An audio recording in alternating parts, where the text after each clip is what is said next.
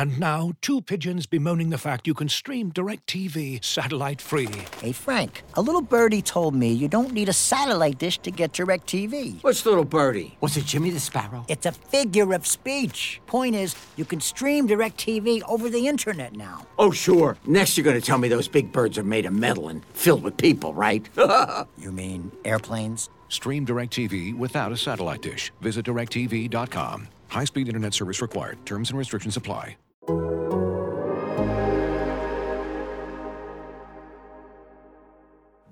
your mother, it's time for another episode of Birds with Friends. Just a trio of feathery brethren weathering any season to see the Eagles eating teams like Scrammy's top with cheese. It's Philadelphia. Bo Sheil and Zach kicking it cooler than three penguins till Zach runs off with his valet keys. He's a real nuanced goose. Pull up a branch, get loose. It's time for some juice on some Birds with friends. The early bird gets the worm, but prefers getting turned like a turn on some Birds with friends. Bo Sheil and Zach coming at you with stats and things flapping their wings on. Birds with friends. All I know is Zach said he has a game where Sheil don't read both 7,000 words and I said, I'm in. Let's go. Let's do it. And, and so the Yeah, purpose of that's what I, really what I needed was not to get at least one more reader. How are you? I'm well. I I enjoy this week, uh, and you know this is always this is a combination of free agency, which is a fun week for NFL reporters, and the NCAA tournament, which is always my favorite week. I got to see you in person, which is fun. So a lot going on with the Eagles this week. Who do you have in this uh, Loyola Ohio State game? I have Ohio State, but uh, I also I had Kentucky in the Final Four, so you can probably imagine, you know, the way I felt about my bracket last night. Wow, you you you went against your boys the, uh, at Michigan, and you're picking Ohio State. What would what would young Zach think of yourself? Well, you you need to go with your head and not your heart, right? Mm, So- Okay. Uh, before we answer uh, some questions from the subscribers, Zach, you you just uh, teased this in your tease for this room on Twitter. You said uh, you're expecting another move today from the Eagles. Can you uh, can you enlighten us? I, as as much as I can, I'm, I'm I'm still working on locking down some details. That heard some things are going on behind the scenes. I would imagine um, that the Eagles uh, add to their defense um, sometime soon. I I know a lot of the attention is on Fletcher Cox. You're being This very a- careful this- here. This is good. Yeah, this is not uh this is not a Fletcher Cox move. This is a different move that uh, I am expecting to happen. It, it could very well come uh, come out during the show, in which case I will uh, update Okay. listeners then. But um, it's uh, am I being too cryptic here? Is this Uh, a is this a is this a player uh, that Eagles fans are already familiar with? How about that? Yes, yes, it's a Okay. player Eagles fans are familiar with. Yes. Okay. Well, I think that's uh maybe that's enough of a tease um, for uh, for now. Let's go to some uh, some audience questions. We've got a, a question from Casey. Casey, you are on the stage, my friend. Hello, gentlemen. How are we feeling today? We're doing all right. How are you? I'm doing all right. Um, my first question is Eagles related. Um, the second one is non. Uh, can you explain what the Eagles' rationale could be for missing out on the safety market? And the second question is, how do you deal as a writer with an editor who does not communicate back and forth? Oh, jeez. What a, That's uh, a very specific specific question. Thank you for the uh, thank you for the question, Casey. Uh, well, I would say that uh, we are fortunate to have editors who who do communicate back and forth, right, Zach? Have you had that experience in the past? No, I, I, I have not. I've, I've actually, I, in, in my experience, I've had editors who communicate like, I don't want to say over communicate, yeah, but, but like, who, yeah, a, a- a lot of communication. Not, not they very seldom under communicate. I would say I, I, I guess I, I Casey is gone now, but I guess there's a difference between like communication about the way in which they're like editing your story. What what are you writing about and like assigning you stuff? Uh, I do I do like to be like uh, in the in the know about if they're changing things in the story itself, but otherwise otherwise I haven't had that issue. Yeah, I was, yeah. Uh, what about what about safety, Zach? Um, yeah. I mean, I we we talked about it on on the article we did, uh, the free agency reset, whether or not we would have matched the you know the the Marcus Williams deal. Uh, I guess relative to the Haason Reddick deal, um, I, I was surprised that the Jordan Whitehead deal was a little bit uh, lower than expectations. I think that might have made sense for the Eagles. I think they could still jump in on a you know a Terrell Edmunds potentially, but um, it seems like they're they are uh, complacent enough to to stick with something close to the status quo there. Yes, I, I do think they were aggressive, active early on in, in Zach, you sound very far away. I'm on my AirPods, so I shouldn't be I think you uh, yeah you sound um, underwater. I would say. underwater. Okay, let me let me try something up here. Is this better? Uh, it's not much better. All right. Uh, sorry about this. Um, we are just gonna use the phone. That's not all right. do- Well, how about I bring on another question while you try to get that sorted out? Okay, let's go to Charles p P. Charles, how are you? Doing very good, gentlemen. So I'm very concerned about the wide receiver position. I don't want to see the Eagles try and draft another one. I want to use all three of those picks for defense. Seems like one wide receiver is going after another. Uh, you know, Allen Robinson being the latest. Uh, I, I don't know. There was a report that the Eagles were not in on Juju uh, Schuster Smith or Smith Schuster. Um, but I'd like to see them get somebody, maybe a trade for Robert Woods now that he's out on the uh, mark trade market. Zach, you go ahead because it's not uh, it's not you, it's me. So I'm going to try to find earbuds for myself. okay. All right. Uh, is, is my audio ok- okay now? By the way. Yeah, your audio is good. It was it's my it's my speaker that's uh, fakakta. Okay, all right. So a few things here. First off, uh, let's discuss. Um, I'll address the safety thing real quick. I think they they were in on the Marcus Williams market, but I think the bidding was a little high there for them. You know, I imagine they had a number. Um, they probably sniffed around elsewhere. I don't know if they were as displeased with their internal options last year as maybe the general public was. We can have that that, that debate, but I I I would imagine they're kind of on the the next tier of safeties right now, and um and and, and there could be some some resolution there coming. As far as wide receiver, uh, the question was Juju Smith Schuster, correct? Um, Yes. And, And I- yeah, so look, it, that could be a, a matter of price. I, I don't know if that was the top priority. Clearly, the fact that that nothing has happened there yet would suggest that wasn't. Um, I did see that report on Allen Robinson. Uh, I think that would have been a good move for them to make. Uh, with that said, you know, Los Angeles is obviously an attractive situation, and that seems to be. Uh, I don't know if, if the Eagles would have out outbid them there. I don't think the Eagles are going to keep the status quo at wide receiver. I expect them to add somebody, but uh, you heard Calvin Ridley earlier on in free agency. Uh, you know, obviously before the suspension. Christian Kirk is someone. I I I think that's the type of thing where they'll they'll see about price and and market. We lost to Charles. I'm sorry, uh, but but to stick on on wide receivers, to me, it's like you know uh, somebody somebody good would be nice, uh, like somebody of the of the Christian Kirk or, or Allen Robinson variety. But they also just really need somebody competent. So even if it's even if it's like something disappointing, like Zach Pascal or like Sammy Watkins or something Look at like Zach that. Pascal shade.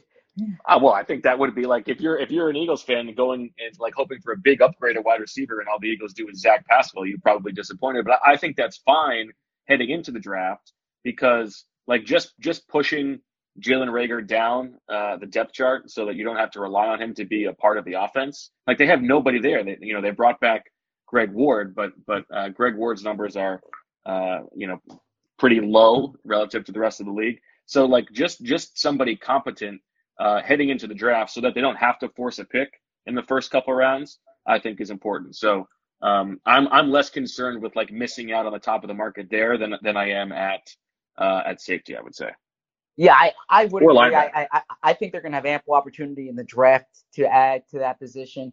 Um, now, it's something we can discuss probably in these next few weeks as as well. My understanding is they weren't looking for that prototypical X receiver. They were looking more for kind of a slot who can move around, such as Christian Kirk.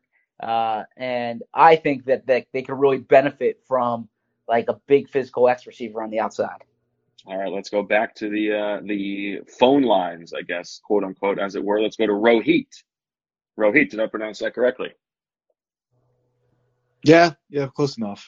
Okay. well, it might be accurate. It's it's Uh, Rohit. Rohit. Rohit. Yes. Okay, got it. Uh, Yeah. What's your question, Rohit? Yeah, so I just wanted to get your take on what do you think it would take to get Howie Roseman fired? I I know he just got extended, so like what what what kind of like outcomes do you think it would take to actually get him removed from his job?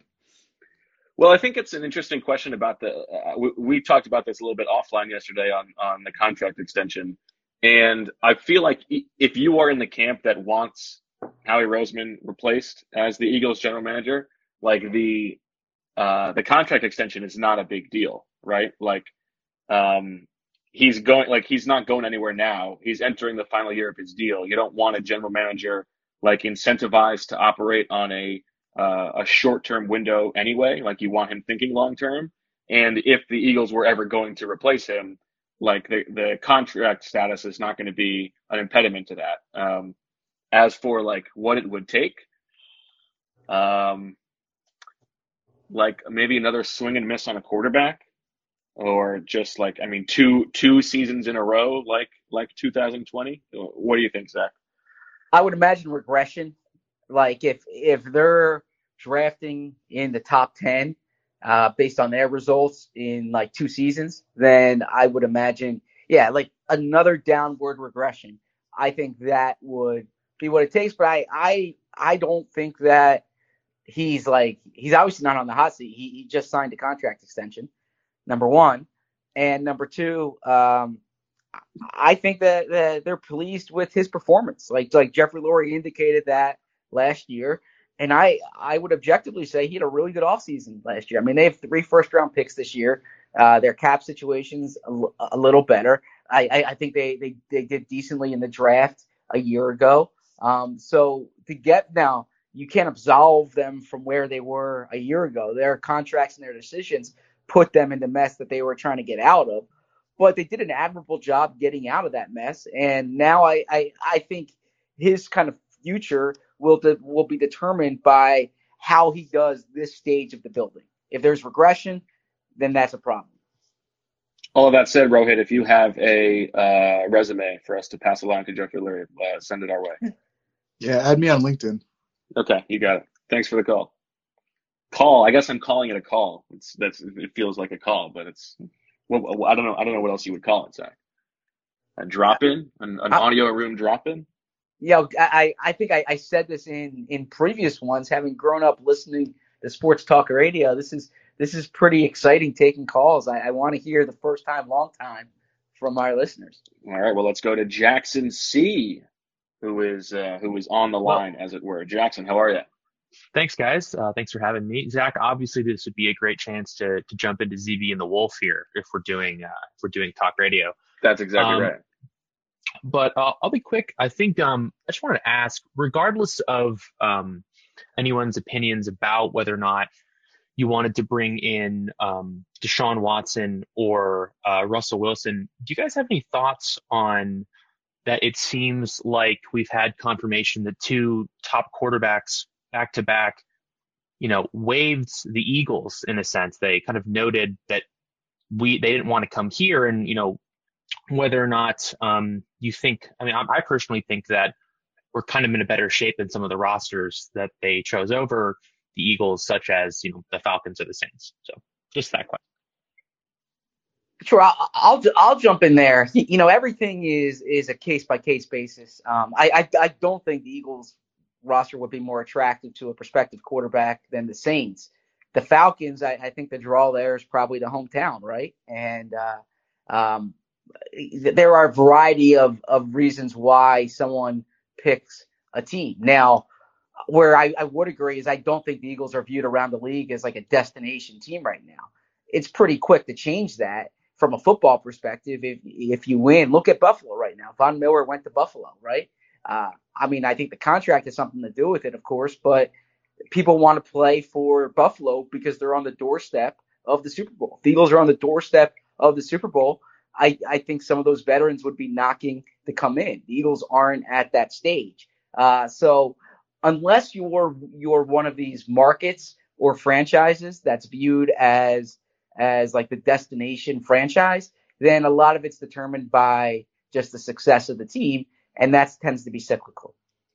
All of that said, uh, I do think that like Jeffrey Lurie probably takes this as a bit of a blow to the ego. Like I think he and Howie Roseman like to think of the Eagles as uh, a destination franchise, and I think they are probably disheartened to some degree that uh, they are not considered as such by by some of the uh, players in the league. I would probably say more the well in in Russell Wilson's case, right? I, think mean, yeah, I think that's probably right. Yeah, like if if Deshaun Watson chooses to go to Atlanta, uh, my guess is it's it's because that's that's where he grew up. Well, it's up, not right? that he's choosing Atlanta over the Eagles. The the, Yeah. the reports are that he's like he's he- he's not interested in the Eagles at all. Yes, and and and, and that's kind of the sense we got. And I, I suppose that that could be problematic, but he's also someone who had options, right? I I think uh, you know we, you you hear this a lot in in all the sports. I mean, Bryce Harper obviously chose to come to Philadelphia, but a lot of times Philadelphia isn't viewed as a premier uh, free agent destination, and the star players are, are those who are drafted and retained. Hmm, there you go. All right, Nathan B. Nathan B. uh, Asking questions. Hi, fellas. Um, my question is, do you guys think there are any trades coming for the Eagles uh, in terms of outgoing, like Andre Dillard? Is he still a potential trade candidate? And what might that compensation look like? And I'll uh, take my answer off. There you go. Zach, it'd be pretty funny if the Eagles uh, re-signed Fletcher Cox and then traded him. yeah, the Fletcher Cox thing's hard to hard to kind of make sense of. Um, yeah, you want to jump in on Dillard there? Yeah, I, I think it's possible. Um, my my sense is that um, there might be a better chance of Dillard being moved after the draft, uh, after teams like with holes on the offensive line at tackle are like unable to fill them in the first round or two, um, and then you're trading him for a, a 2023 pick. Um, either that or or like after free agency um, settles down, there are still a few veteran tackles starting caliber who are out there. Um, I don't know, like it's it's a tough call for the Eagles because like they need a swing tackle. Lane Johnson is not um, the picture of uh, durability um, 100%. Like he's he's 30 years old and he's missed games in in like each of the past what, three seasons, right? Um, so that you need another starting caliber tackle. Now, maybe they think Jack Driscoll can do that. Uh, maybe they think they're going to address that in the draft. Maybe uh, they love Brett Toth or or Le'Raven Clark. But um, I, to me, it makes sense to move Dillard if you can get even like a, a fourth round pick. I think. But if you bring him back, then you risk like you're not getting anything for him, and you are maybe getting a comp pick for him in 2024. Uh, either that, or you think that like eventually he can move to left tackle and Mailata moves to right tackle to replace Lane Johnson, but then you're paying Jordan Mailata a ton of money to be a right tackle. I don't know. Yeah, so Cameron Erving was traded after year two, first round pick, similar range of of the of the draft. I think he was 19 overall, and he was dra- he was traded after two years for a fifth round pick, right? Uh, I think if you can get a fifth rounder, that that's worth taking. Um, now, Andre Dillard should be appealing to teams who miss out on on left tackles. If you had a good draft grade on Andre Dillard coming out, uh, the the fact that you get him for what two and a half million this year, which is that's essentially what you're paying like for the right of first refusal for Nate Herbig. I mean that's real good value if he's your starting left tackle. Uh, so and if he's good, then you can either tag him or resign him, and if he's and if he's bad, um, you're probably still getting better than expected value of a fifth round pick. So I would think a fifth round pick, and you would like to get a fourth, but you would settle for a fifth. Do you think a fifth's too low? I think the most likely trade, if it were to happen, would be like Dillard and a pick for a higher pick, I like that. like Okay. on The, draft weekend. You know what I mean? the the reverse Tim Jernigan deal. Yeah, exactly. Yeah. Okay, I like that. Yeah, like you move you move up like 20 picks in the third round or something like that. Yes. Yeah. Okay, let's go to uh, David H. David Halberstam, so good to have you on the show. Uh, what's up, guys? Uh, I got I got two for you if you don't mind. Uh, the first one, I'm I'm curious, like the level of feel or grasp that you have on, like what Jonathan Gannon values or the type of players that he likes. Like a, I have a specific example for this. Like with the two Georgia uh, defensive tackles, like Hmm. historically under Schwartz, like it would be Wyatt, like a hundred percent. Like that's right up the Eagles' alley. Now, with the light boxes that Gannon likes to play with, like I, I kind of feel like Davis might be like the better fit. So I'm just wondering, like in general, do you know what type of players? Do you have a feel on like what he wants and where he would like the assets allocated to help him out? Is my first question. So I think uh, specifically at defensive tackle, my sense is that it's it's less about what he wants and more about what uh, is different in the room. Meaning, like to me, I think Jordan Davis uh, gives them something different than they have uh, with with Javon Hargrave and Milton Williams and, and Fletcher Cox as somebody who can just be like a pure nose tackle and then free things up for those other guys. Whereas Devonte Wyatt's probably a little a little bit more duplicative. Now I don't know if, if maybe that is what they want, but but uh, water gun to my head, I would say it's more likely they would take they would be interested in Davis to give them something different there. What do you think, Zach? Yeah, no, I, I I would agree, and you know, I I remember being at dinner with you and a few others at the Senior Bowl, and we were Mm, very talking about cryptic. and we were talking about Jordan Davis, and I was like, why can't he be a good pass rusher? Like just because he's the size of a prototypical nose tackle, what suggests that he can't rush the passer? Um, and uh, I I think that um, he, he he's being you know this was before he put up those those numbers at the combine. I think he's being typecasted a bit. I think he he has the tools. He has rare size. I don't see why he he can't be a, a productive pass rusher for you. Um, and uh, Well, because he hasn't been. I think that's yeah, I mean, the I mean, I, right? I think that's that's that's more the product of of the defense that he's coming from, um, and the role that he played in that Georgia defense. Uh, but I, I, he's a guy I would gamble on now. Wyatt's also like a, a really special player, and you know he's not someone. He's someone who Bo the ageist would have an issue with because I think he's what 24 already or going to be 24. I'm out. Uh, That's but Jordan me. Davis, to me, Jordan Davis is he's he's someone who's really hard to find, and I I would be interested in him. What's question number two, David? All right, yeah. Uh, thanks for the answer, guys. My, my second one uh, is does revolve around Howie Roseman. Uh, full disclosure, I am a Howie supporter. Uh, I think he does a, a pretty good job.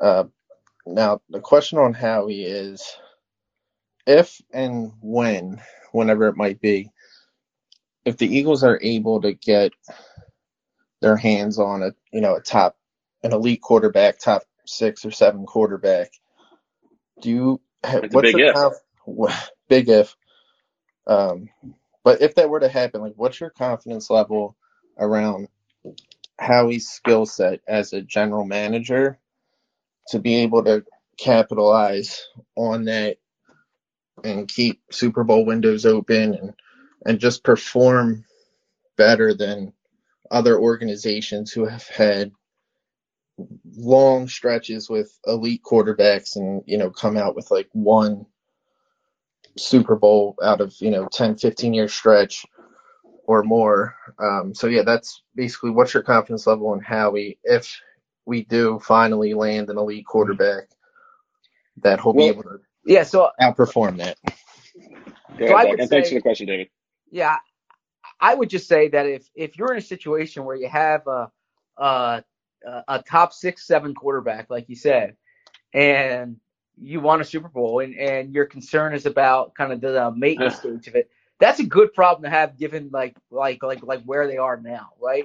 Um, you know, if if you're talking about how Howie can do with a top quarterback, um, that requires getting that top quarterback, which is tough to do in the situation that the Eagles are in at the moment. So if they're in that spot, I would give Howie enormous credit. Now, anecdotally, I, I, I, I don't think he did well in the maiden stage after they won their previous. Well, that's what I'm saying. That's what I was Yeah. going to say. Is that they thought they had a top six, seven quarterback. Mm-hmm. They won their Super Bowl, and what they did over the next two seasons was just bring back the same old guys and and try to extend a window without like refreshing it. Um, so, I mean, I, I would hope that he would have learned lessons from that. I'm not saying he, he can't do it in the future, but uh, the one time he had an opportunity to potentially have that situation, it didn't go very well.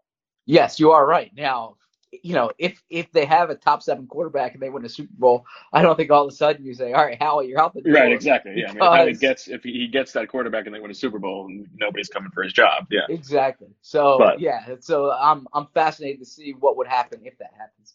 Looking for an assist with your credit card but can't get a hold of anyone? Luckily, with 24 7 US based live customer service from Discover, everyone has the option to talk to a real person anytime, day or night. Yep, you heard that right. You can talk to a real human in customer service at any time. Sounds like a real game changer if you ask us. Make the right call and get the service you deserve with Discover. Limitations apply. See terms at discover.com/slash credit card. Victorinox, the makers of the original Swiss Army knife, have been a reliable companion for life's everyday challenges, mastering functionality, innovation, iconic design, and uncompromising quality with its products. The Victorinox Swiss Army knife provides you with all the things you don't think about until you need it tweezers, a screwdriver, and even a corkscrew. With the Victorinox Swiss Army knife, you can be prepared to master everyday life. You can find Victorinox Swiss Army knives at Dick's Sporting Goods. All right, Joe P. Joe Person, you want? We're talking uh, Panthers. Oh, I'm on stage. Uh, You're on stage, Joe. All right. Uh, long time listener, second time caller. So thank you for taking the question. Um, if I could, I'd love to kind of take our eyes to the draft. And so, given the the relative conservative approach the Eagles have taken with free agency so far, what do you think the odds are that they actually utilize all their draft capital for first round picks versus, uh, you know, trading back uh, and, or swapping picks with another team? I would be pretty surprised if they make all three first round picks, especially where they are, without without moving around or trying to move back a little bit. What do you think, Zach?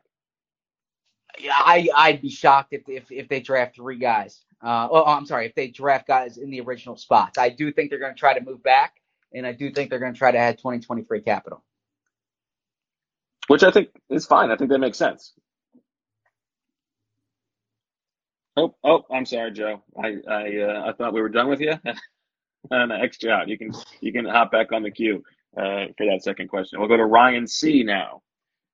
Ryan C, how's it going? Hey, can you hear me? Yes. Uh, yeah, I was um during the combine. I saw Nick Sirianni like go around the press and do all these interviews, and it just seems like over the past year his image has been more positively received than it was like last year. Like the reactions to the rock paper scissors versus Definitely.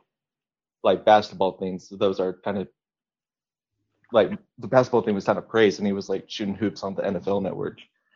So I was wondering why you think that is. Is it has he gotten better, or has we have we just like found out that he's not like a fraud or something? Uh, I mean, I think part of it is because he had a good year. Uh, like, you know, the Eagles exceeded expectations. No one thought they were going to make the playoffs. He had uh, more wins than any of the uh, first year coaches, right? Um, Things fairly and I- I- Right. Um, and, and I think the other thing is he's just gotten more comfortable um, in in the media uh, and sort of being himself. I mean that that introductory press conference was was like a, he was sort of put in a tough position, like sort of standing up there in the empty auditorium, even though it was virtual, uh, like reading a prepared statement. It doesn't. It, it's not really the way that we have seen him uh, communicate well since then. So. Um, I mean, he's still uh, prone to the occasional uh, like funny ad lib, but but I, I think he's he's settled into the uh, into the role. Yeah, I think uh, more exposure to him has been beneficial. I agree with what Bo said about that first impression, and I I think that he's someone who uh, people find endearing when um you, you know the more exposure that they have to him. Thank you for the question, Ryan. Nope. I keep doing that. I keep I keep taking people off when they're uh, ready for a follow up. Steve, Which H. is the opposite of how you usually are on on the phone, right? You said that on a previous podcast that that you're a, a lingerer, like you say goodbye and you're still around 45 minutes later. That's correct. Yeah. Uh, so Steve H, you've got about 50 minutes uh, of our time. All right. Uh, so two questions. Uh, with the current state of the team, you have a guy like Fletcher that, uh, well, not right now, but that's in decline, but is potentially going to get big money. Is that money better used towards someone like Mathieu at safety, you know, who's also a little bit on the decline, but is going to get overpaid either way? You know, what's a better use of resources? And second quick question to Zach. Are you currently lobbying the team to bring in Matt Ryan just so you guys can hit some balls and just relive the uh, glory? I'm telling you, if they trade for Matt Ryan, I am doing the oral history of your action against him. Um, so I I don't know if uh if Matt Ryan struck me out. I played against Matt Ryan multiple times. Uh, or, or I I remember playing in the game that he was pitching. All right, because there weren't that many times when I was able to get at, at bats, but I, I remember that game. Um, whether he was the pitcher or not, it could be one of those things where like I've, I conflated a few stories, but he very well might have been. If anyone can dig up the box score from the spring of 2003, Germantown Academy versus Penn Charter, the game was at Germantown Academy. Um, I was 0 for 1 that day. If you can find out who the pitcher was, uh, that would be helpful. Uh, but uh, in in all seriousness, though, I think Matt Ryan's a really good quarterback, and I think he would be an upgrade. I just don't know if at the stage that the Eagles are at, that's the direction they should go. And what was the first question again, Steve? Uh, Oh, just the the, Fletcher Cox money. the team makeup, yeah, like it, overpay for Fletcher who's on decline, or overpay for someone maybe like Mathieu or Yeah, I find this whole thing very confusing. And uh, if the report that the, the Eagles like are going to bring him back on a one year, fourteen million dollar deal with uh, incentives to get all the way up to the eighteen that it was, like I I don't think that's a good move. Um, like, w- was there was there a lot of outcry yesterday when the Eagles first released Fletcher Cox? Like they were making some big mistake. I, I feel like there's a bit of a miscalculation there, and I totally agree. Like I would much rather, uh, even if it's not spend it on Tyrann Mathieu, like I'd rather uh, spend like half of it on uh, William Gholston or something like that, and then half of it on a linebacker, um, or or another safety. Uh, I mean, Fletcher Cox has been the probably uh, the best player on the team over the past decade, right? Like he is awesome. He is a he is a is a franchise player, like a, one of the best players in franchise history. But right now, he's not that impactful. And if you were if you are able to get out of that money, I, I feel like that money is better well spent than just paying him fourteen million dollars. Yeah, I don't know why you would uh, uh, do all this gymnastics taking on the cap hit and then just re-sign him for 15 million, right? Like uh, to me, And I find the whole thing very bizarre and a little It- bit like and a little bit suspicious. Exactly. Uh, you know, to me, like if if it's one thing if if you're bringing him back at like a very low number, but at that number, you can sign in to as as you said, you can sign two three starters for that a number and probably not. Um, you know, I, I think you'd probably improve as a defense, frankly. So uh, that it kind of befuddles me if that's what the contract is after doing these gymnastics. And it's interesting because, you know, we have talked about like one of the mistakes of the past four or five years for the Eagles has been, and Howie Roseman has admitted this, like the the sentimentality towards uh towards their own players, and like bringing him back for fourteen million dollars, that just feels like a sentimental move to me. Yes, I I, I, mean, no one else is no one else is willing to pay him that, right? Like that's the whole I point. agree. Um, and and on the on the Cox point, I saw Joe Banner made the reference on Twitter today that if they weren't going to bring him back, like they would have done a bigger rollout. And that's something I mentioned in our Yeah. email exchange, right? Like the fact that, you know, I, I kind of made the joke in the media room last night that Jason Avant, Jon Dorenbos, they got like statements from Jeffrey Lurie, you know, Eagle, you know, Jon Dorenbos was on the Eagles float after after they traded him. I feel like like yeah, Chris Long might have gotten one of those. Yeah, like if if if if that's how you say goodbye to Fletcher Cox, that would befuddle me. So I do think that there's that there that there's um you know there's a good chance that he's back, but once a guy's free, you never know. It just certainly it certainly seems to be trending in the direction of him returning. Now, Steve, are, do you have a, a, a final thing to say? I don't want to cut you off. No, no, no. Uh, thanks, guys. Thank you, Steve. Uh, we go to Thomas H now. Hey guys, uh, first time, long time. Mm, I'm Um, very happy to have you. No, g- delightful to be here. Um, two related questions. Uh, what I assume is Bo's burner account, Honest NFL, has been talking about a change in the uh, scouting and drafting process before last year's draft.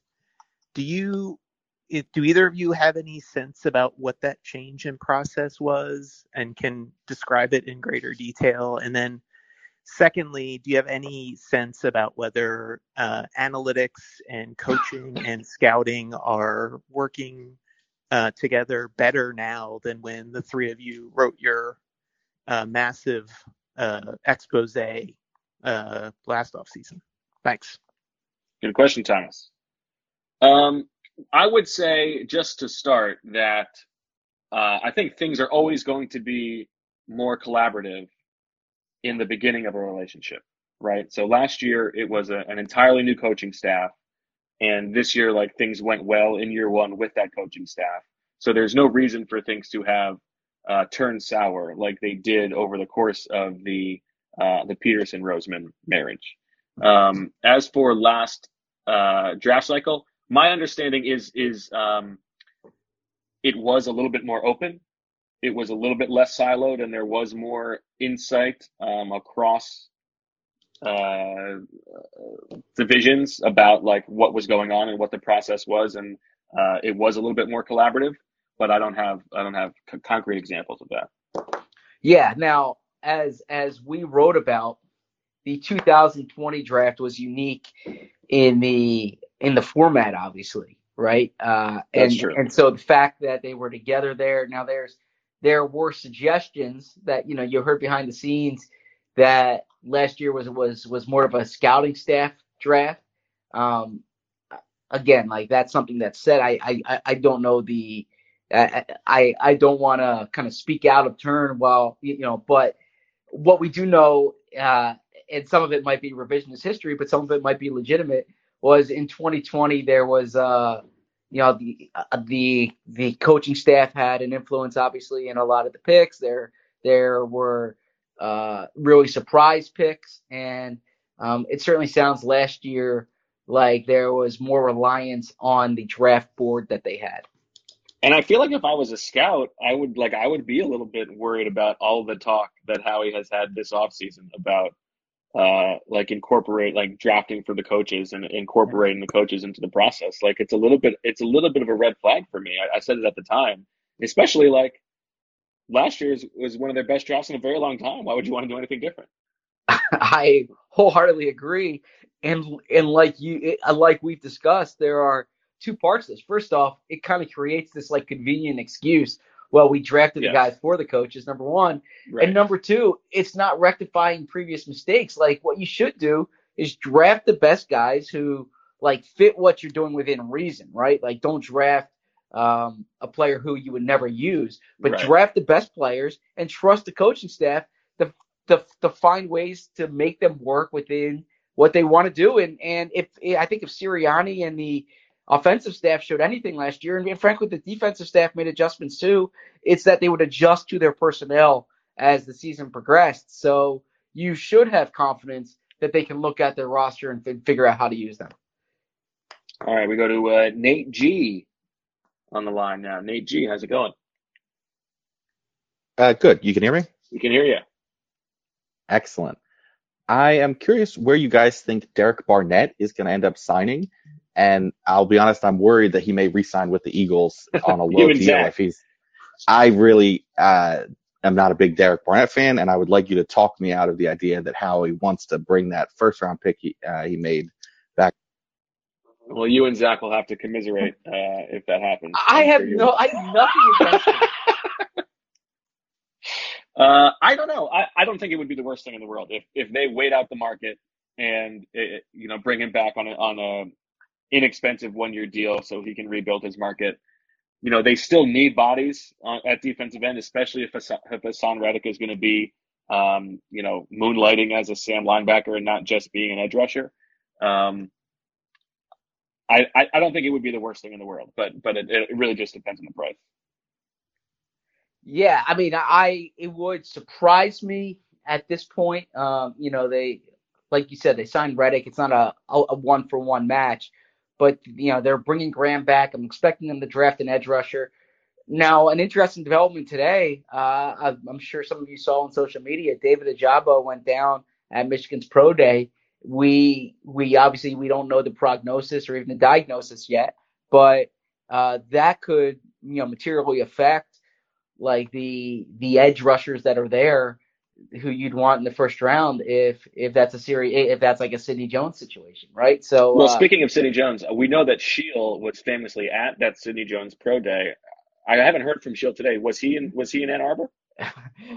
that's a good question. We should text him and find out. And do you think that Howie Roseman would would do the same thing he did? Do you think he would take David Ojabo in the second round and do the exact same thing with Sidney Jones? I suppose it depends what your medical staff says, right? And and again, I, I don't know if, if if I don't know the nature of his injury yet. Um, you know, there's there's a few sides to it. Last year they take Landon Dickerson early in the second round when the thought was that uh, now perhaps he he would have been there if he was healthy too, but it, it certainly sounded like he dropped a bit because of the injury. ACLs are different than Achilles tendons injury, so we need to see what the injury might be. I, I simply don't know what the injury is. Um, but but but that's where you talk to your medical staff. And I, I I I think too with the the part with Sidney Jones, and I can't get in, inside his head, but it certainly seemed that the injury affected him not just physically, but you know his his confidence level when he returned. Thank you for the question, Nate. Uh, let's go to Louis G. Louis G, you're in the room. You're on stage. Hi, guys. Uh, correct me if I'm wrong, but I believe Howie has previously stated safeties are one of the tougher positions to evaluate throughout the draft process. He So has. With that, is it more likely, thank you, Zach, is it more likely they sign one guy and hope that Omar Epps' cousin Marcus takes another step, or they draft a guy they can develop, or I would assume all three are probably on the table? Yeah, my expectation entering free agency was that they were more likely to make a splash at safety and not address it in the draft than they were to uh, use a you know first two round pick uh, on the position because of what you said. I mean, they have had they have had success in free agency signing safeties, whether that's Malcolm Jenkins or, or Rodney McLeod, uh, and their success drafting safeties is pretty spotty.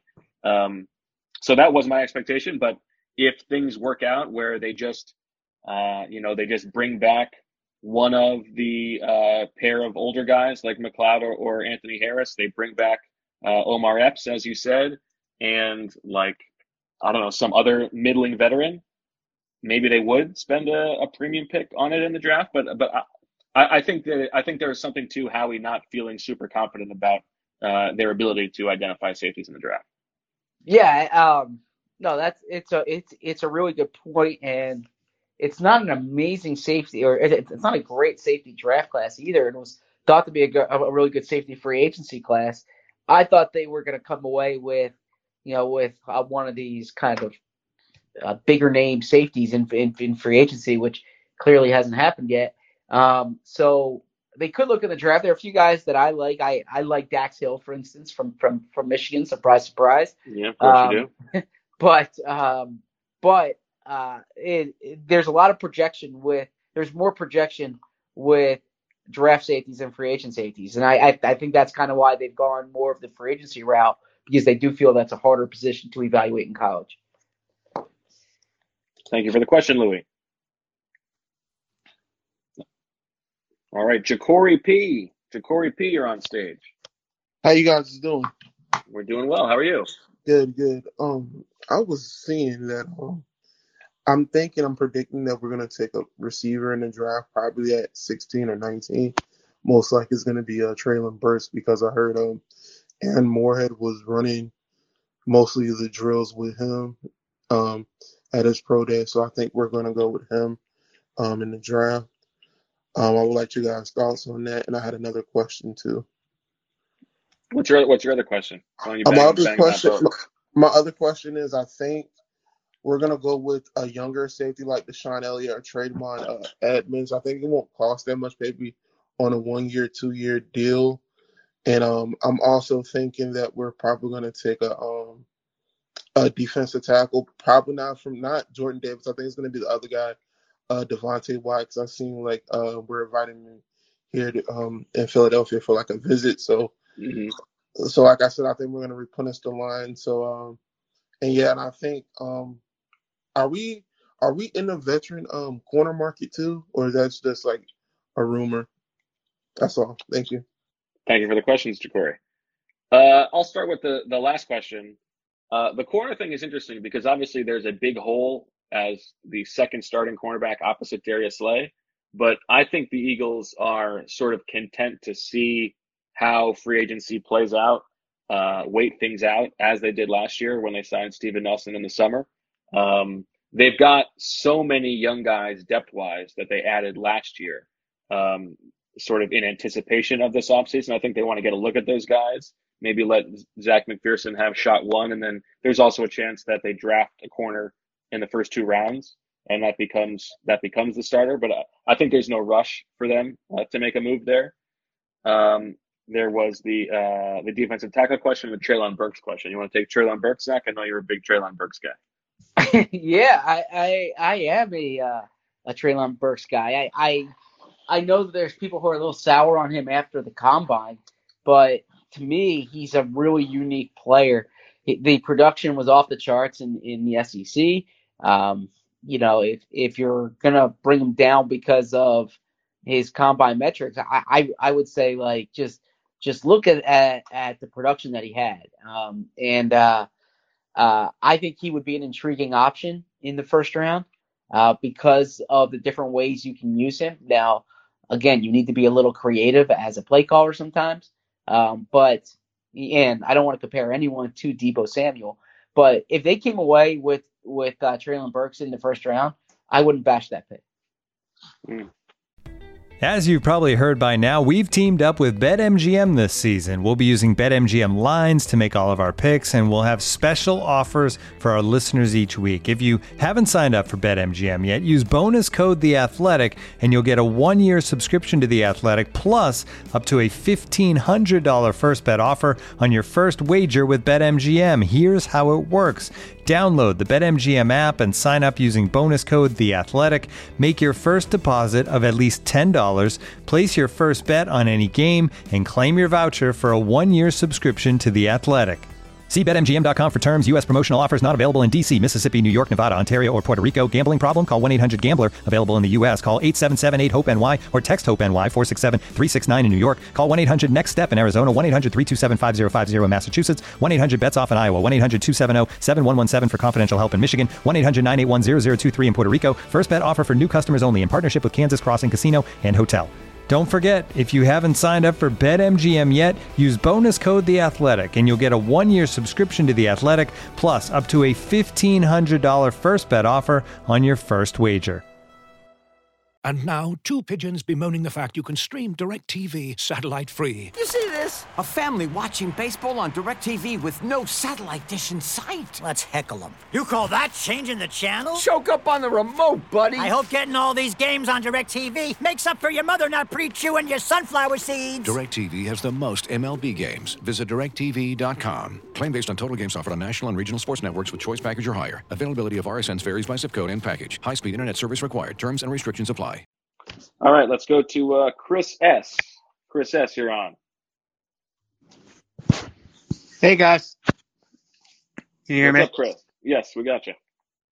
So during draft season, I love to pass time at work by like clicking on as many uh, mock drafts as I can and like getting really mad or really excited about them. Very and relatable. one one thing that never fails to make me mad right now is when I see projections for the Eagles to take Tyler Linderbaum from Iowa, and I think We're I very back similar. up. I think I back that up by thinking that because they have Jeff Stoutland who like can work magic with later round linemen, that it's a waste of a good resource to take an interior lineman with that high of a pick. I'm wondering, first of all, if that is um, good logic um, that can be applied, you know, across positions. If you have a really good coach that you think can coach guys up, if you would like shift around your use of resources like that, and if so, more broadly, like if if maybe coming down the pipeline is like paying assistant coaches like that more money because Hmm. they don't have to count against the cap and you can trust them to develop guys um, into more than they would be with just an average coaching staff. I think that's a good question, uh, especially on guys like Stoutland. And I think, like, I think there is a real value that he brings to the Eagles, uh, like in terms of delta over other offensive linemen. I'm totally with you on on uh, Linderbaum. I, I said this during the combine, uh, and that was before Jason Kelce said he was coming back. Like, it makes no sense to me for the Eagles to use a first round pick on on a center. Um, I think the need to replace Kelsey is overstated. They've got Landon Dickerson and Isaac Seumalo who can both uh, potentially play center. Uh, behind those guys, in terms of interior offensive linemen, like you've got Jack Driscoll and Nate Herbig who who have shown that they can be fine uh, under Jeff Stoutland. So like the need for an offensive, an interior offensive lineman, I think is really overstated by uh, like outside people who aren't paying too much attention to the Eagles. So I'm with you. Uh, I think I said it at the uh, at the combine. If I see a, a mock draft with Linderbaum mock to the Eagles, I just click out. That's it for me. Uh, so we are we are very uh, simpatico as far as that is concerned. Yeah, I agree with with that part. It would surprise me if they took Linderbaum. Now, if it's a different offensive lineman, you know, I, I I would never say never because of the way they value the position, but I still don't anticipate that happening. I I, I know I did a combine or I, I I did a mock draft at one point that, that had Kenyon Green and he plays four positions on the offensive line. Like he played four positions at Texas A&M and and that's someone who long term could be appealing because you you have a handful of guys. If he's a high level player, you don't pass up on him. But it would surprise me if they took a center, and I, I it would shock me if they if they took Linderbaum there. As far as the second part of the question, I think there's a certain amount of hubris to think that like you know your position coaches are are so good that um you, you know that that's that's going to be the difference. The difference is good players, right? And I give Just Allen a lot of credit for for what he's done when they've had injuries at developing players. Um, but teams with the best players often win, and and so uh, I would say just go and find the best players, and um, don't have the hubris that they, that, that your staff is so good at at developing these players that you can get by not um, prioritizing the best players or a certain position. Thank you for the questions, Chris. All right, Zach, why don't we do why don't we do two more and then we'll uh, wrap this bad boy up. So let's go to uh, Matt S. Got to be Matt Schneidman, who must be a busy man, but he wants to join us anyway. What's up, fellas? Love the pod. Love your work on the Athletic. Wish the New York Times overlords hadn't put the kibosh on Z Verm and the Wolf. But here we are. you for saying so. Um, I'm hoping you guys can give some perspective on where the front office's head is at as we sit here at the end of the first, basically at the end of the first week of free agency. Not to go all WIP on you, but by, by my count, we're still missing three quarters of a starting secondary, you know, two linebackers, wide receiver. I mean, like, what are, what are we doing? You guys wrote a great back and forth a couple weeks ago on a bunch of free agents they could be in on, and obviously there's a consensus. Reddick was was a hit, but we're a weekend. They've done nothing else, and don't tell me it's a trade for Zach's high school nemesis Matt Ryan, right? Um, what what are we doing? Reframe our expectations versus where you guys thought they'd be five days in. I'll Zach, you jump in first. here. Yeah, so I, I I thought they would have more players by now.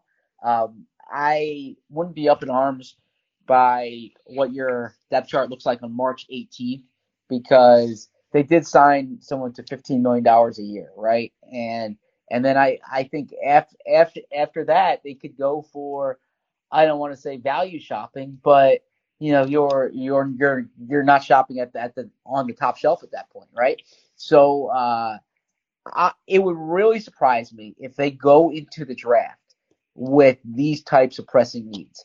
There are six weeks or so until the draft. There's ample time for them to add players. They can do the second wave. They can do the third wave. They can do trades. I think back to 2000. They could do the fourth wave. Yeah, fourth wave. I mean, what Howie will tell you is, is like they signed LeGarrette Blunt after the draft that year. They traded for Ronald Darby during training camp. I'm not even saying wait wait that long, but you know they they signed Chris Long and Patrick Robinson, I believe, on March 26th that year.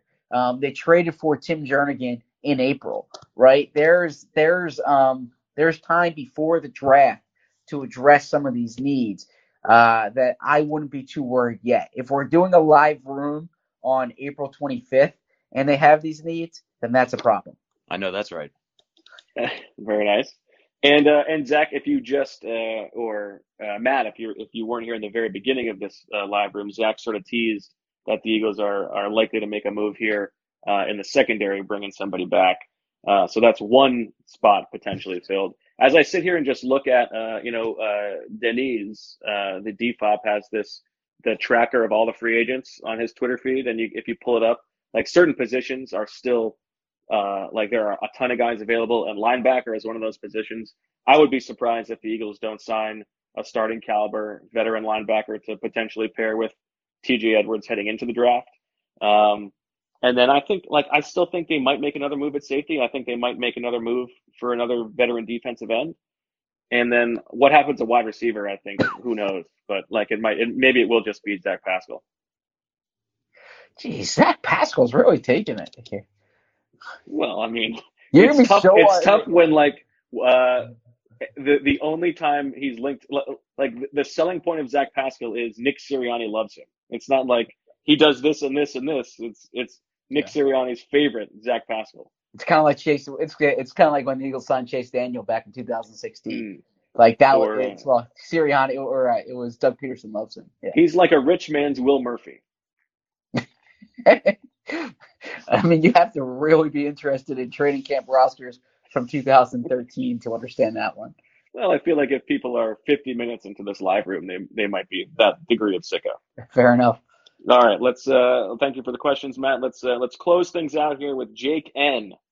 Jake, you are uh, you are our uh, our closer, as it were, here. So give us a good one. Mariano Rivera. right, mate. Um, all right, guys. Just quickly. Um, oh, an accent. All right. we- um, yeah, we see obviously last year with our run game taken off to the next level. Um, obviously with all the injuries and rumours surrounding Miles going forward. Um, I've seen a couple of mocks in the last couple of weeks with us taking uh, a running back quite early on. What do you what do you think regarding that going forward, and where do you see Miles's future? I think that's good business for the Eagles to draft a running back in something like the third, fourth, or even fifth round. Um, I would not be interested in retaining Miles Sanders after the season. I would. Uh, I mean, I know that, that like the, the running backs don't matter conversation can get a little tiresome and a little bit impersonal, uh, like you're just running these guys into the ground. But it is not good business to sign running backs to second contracts. And beyond that, like I think there's there's question about like how good Miles Sanders is for this for this offense. I mean, so you compare him to Jordan Howard and Boston Scott last year, and he's got you know he's got better yards per carry, but he's also like the success rate. Uh, he's the worst, and so it's like the the the numbers back up the eye test where Miles Sanders is like more likely to bust a big play, but he's much less consistent. He's more likely to miss uh, open holes, and I feel like in this offense where uh, theoretically, like with Jalen Hurts, there there should be more, uh, like there should be more openings for like for uh, consistent production at the running back position. I feel like uh, Miles Sanders might not be the best fit. We'll see. in terms of the fit, he I mean he, he does need to stay healthy. The the numbers when he's on the field uh, are are good, but I, I hear you in terms of fit. What I I will say is um, a players like a player's allowed to play out their contract. I, I think there's often a, a rush to have to make that decision on a player like you're like either extend him or trade him. No, if if if he's your starting running back this year and you don't resign him, um, that's still I mean that's that's that's fine to have a guy for four years, right? So Totally. uh, Yeah. yeah. So so I I I don't think there needs to be certainty about his future. I think it's it's totally acceptable to have him as your starting running back this year. Draft somebody um, in you know a middle round, and then see where you stand a year from now. And if you have to draft a running back in the second round a year from now, you go and you do it. Right? It, it is a position where where you can find guys in, in round two eh, or or round three. But I don't think it's like it's like binary. Either give him an extension or trade him. I think it's totally fine to have a player on a contract here. Oh, I totally agree with that. Yeah, I, I, I mean, I would just go in uh, with every expectation that this is his last year with the team. Sure, sure, I agree. So do you think All right. then with with us leaving, with us uh, letting Boston Scott go, do you think we're going to see um, more of Kenny G this year? Then is that is that the the idea? I think that should be the expectation. That Yeah, that but I, gonna, I, go I think Zach. they'll add to that position, right? Like if if if, if they don't bring Scott back on on a on a lower than tender contract, like I I didn't think they should have given him. I, I didn't think they should have given him the RFA tender. You, you don't need to pay him two and a half million, but I would expect them to add someone in the draft. And I mean, if if you take let's say Isaiah Spiller in the third round, right? Um, and he turns into uh, a really intriguing player in training camp, then he might be the guy who gets carries over uh, Kenny Gainwell. So, so Kenny Gainwell was what a fifth round pick last year. I don't think it's it's it's like necessarily he's he needs to be the number two next year. I think that that's a position they can add during the draft and they can find good value. No, but I think I think the expectation should be that he'll be what they what he was at the beginning of last season, role wise. Oh, sure. When Boston Scott was was on the bench, right? Sure. Like Yeah, now, Yeah. very quickly, Zach, is it is it Boston Scott or Scott Boston? it's Boston Scott. Okay, great. Thank you for uh, clarifying that. Yeah. and thank you for the question, Jake, and thank you to everybody else uh, who asked questions and joined us on the stage. Uh, that'll uh, that'll wrap this bad boy up. Zach, uh, I think you've got uh, you got some news to break. Do I? Right? You got no, not right now, but I mean, Oh. like we, as we go, you got to work on on uh, like getting, Yeah. getting this getting this bad boy down. Yeah, I'm I'm I'm, I'm going to work and trying to lock down some uh, news here, but I you know I I would emphasize to our listeners, to our readers, that it's it's it's March 18th, and there's a lot for us to cover in these next few days and weeks. What's your uh, what's your favorite bet for the rest of the uh, the, the basketball games today? Nothing in my BetMGM account. I would say that, right?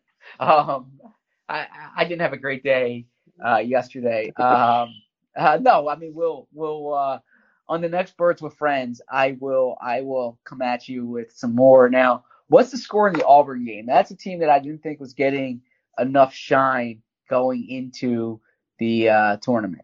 It was very close. It was like a one point game, like uh, 15 minutes through the first half, but I think Auburn has started to pull away. Gotcha. Auburn, Okay, yeah, yeah. Auburn's up. Auburn's up 20 points uh, in the Yeah, I mean, half. I I liked Colorado State on the on on the money line yesterday. Didn't like. Uh, how about today? I I I think uh I think Miami's an interesting team today.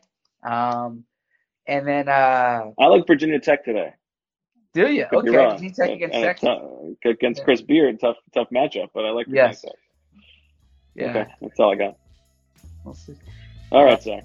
Yeah, I'm trying to. Yeah, but I I love this. I I love this time of year. It's it's. It's gonna be fun watching basketball today and tonight.